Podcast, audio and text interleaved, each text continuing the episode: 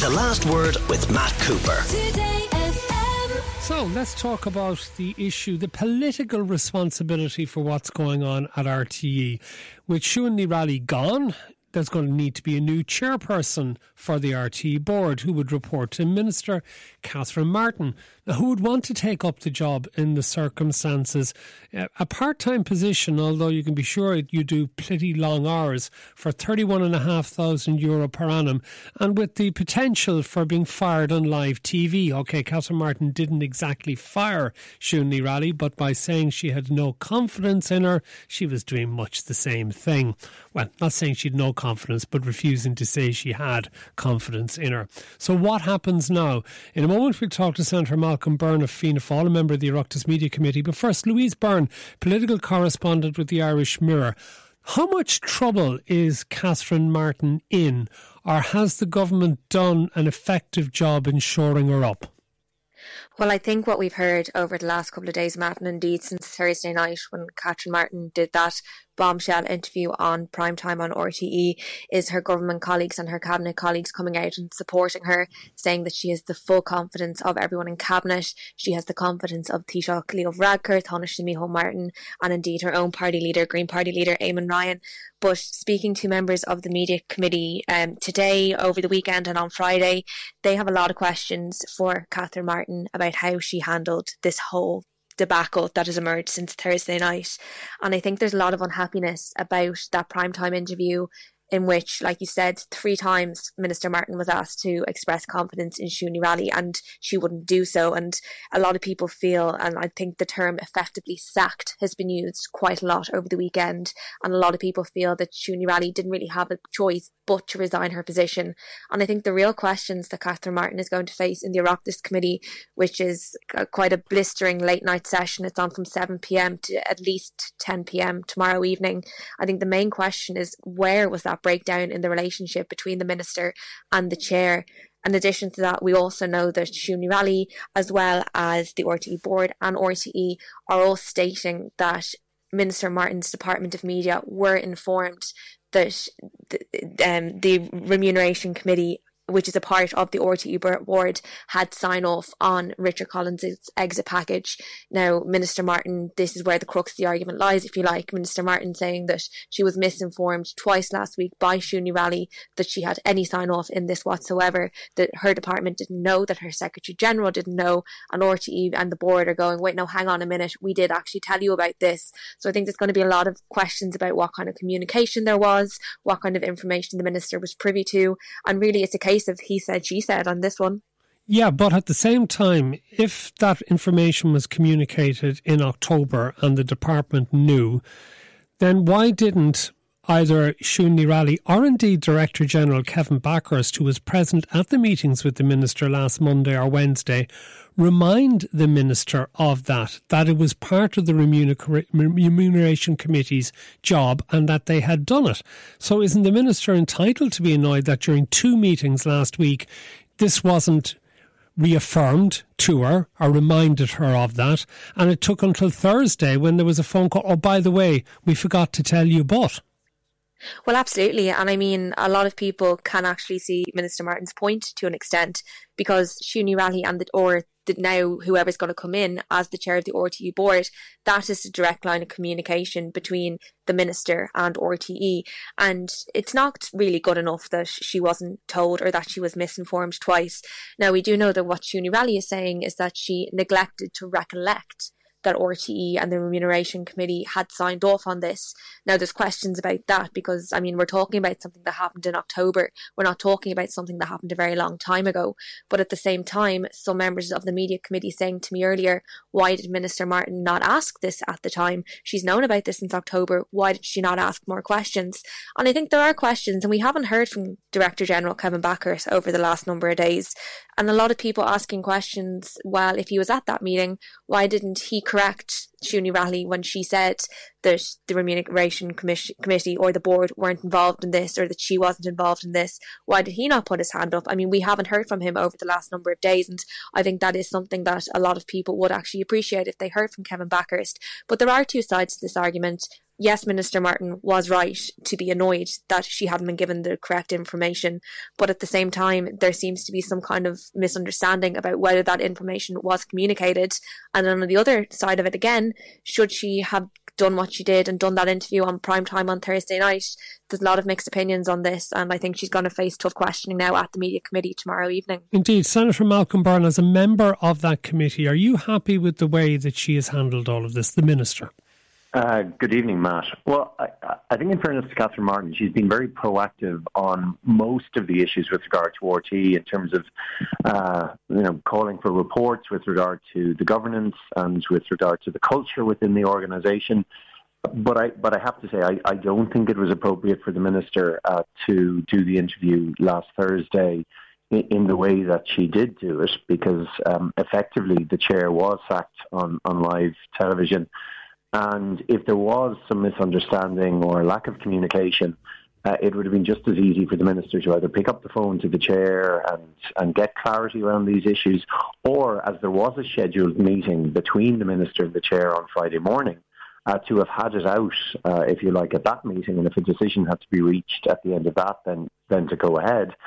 My my concern is in many ways that this is is taking away from the big picture, which is we need a reformed and transformed uh, RTE as part of uh, a public service broadcasting system. Uh, I think Kevin Bakhurst has been doing, a, a, broadly speaking, a very good job. I think Ní Raghallaigh was a good chair.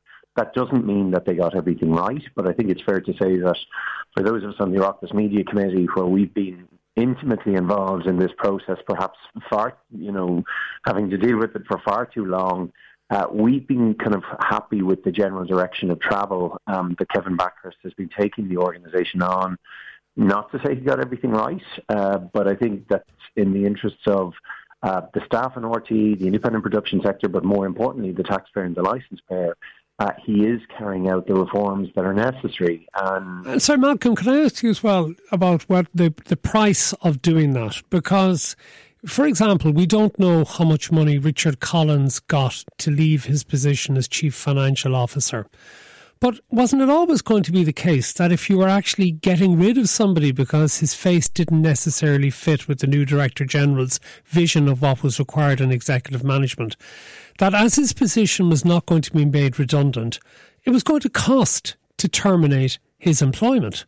And that he was then entitled to, given that he was being put out of a job, negotiate for a sum of money and expect that to remain confidential. That's that's correct. I mean, whether people like it or not, I mean, exit packages are not uncommon within organisations. If you're looking to terminate somebody's contract, so if uh, if I run a business and I have a contract with somebody, rather than necessarily having to go through a, a whole legal process um, you may make the, the commercial decision uh, that you're going to enter into uh, an agreement with that person. Now, look, I would have preferred, like everybody else, that there should have been a lot more transparency. I think, uh, you know, there were certainly questions around uh, some of the decisions in which Richard Collins was involved. Uh, but clearly, Kevin Bakhurst uh, took a you know a series of decisions. Our committee has been trying to get to the bottom of that. But do, are you happy though? The Sunday Times reported yesterday that over the last decade there's been about four million euro spent on terminating the positions of senior management. Well, well I, I, I, I, I saw that story, and uh, I think this has been something that uh, has been part of the problem of how RTE has been run and uh, the culture within the organisation, and indeed, you know, Breda O'Keeffe uh, came in as acting CFO after somebody was exited from the organisation. She then, in turn, was exited. So there has been a problem um, within uh, RTE in, in, in, that regard. I think the uh, so so yes, and we have been at our committee asking all of those questions. But the I think most people have been generally happy with the direction in which Kevin Bakhurst uh, was taking the organisation. Okay, so what do you expect to get out of uh, Minister Catherine Martin's appearance in front of the committee tomorrow evening? I, think there are, as Louise would have outlined, essentially around the, the, the, problems that have now arisen from last week. Uh, there are there are, there are three uh, you know three options to or, or there are three ways in which this happened. Either one, RTE did not sufficiently communicate exactly what was going on uh, to the minister, whether that was the chair or whether that was the director general, uh, but that the minister and the department weren't aware from RTE as, as to exactly what was happening. The second position is uh, that, as Siún Ní would have maintained, that the department and the former Secretary General Katherine Licken, uh, as well as obviously the uh, you know the officials, the relevant officials, were aware of what was going on, and those officials were uh, either attending or watching, obviously, all of the hearings uh, before Oireachtas committees uh, over the last number of months. So, it, were these officials aware of that? And then I think the final question is the level of knowledge of, of the minister and whether her department uh, made her aware of the detail of some of this, uh, or indeed, you know, should Siún Ní Raghallaigh have made her aware of, of the import uh, of, of, of, some of this.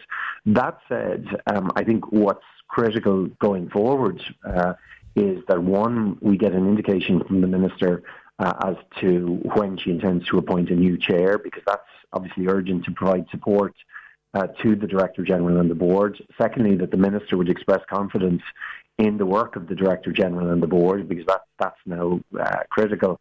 Uh, and then I think finally we need to know that uh, a long term decision around how we're going to fund and support uh, public service broadcasting in Ireland uh, is going to be is going to be made. Okay, well, thank you for that, Senator Malcolm Byrne, because I'm going to finish with you, Louise Burne, political correspondent of the Irish Mirror, on that. Because where are we at in actually getting a government decision as to how RTE is going to be financed in the future, rather than having these uh, continuous infusions of cash to keep it solvent?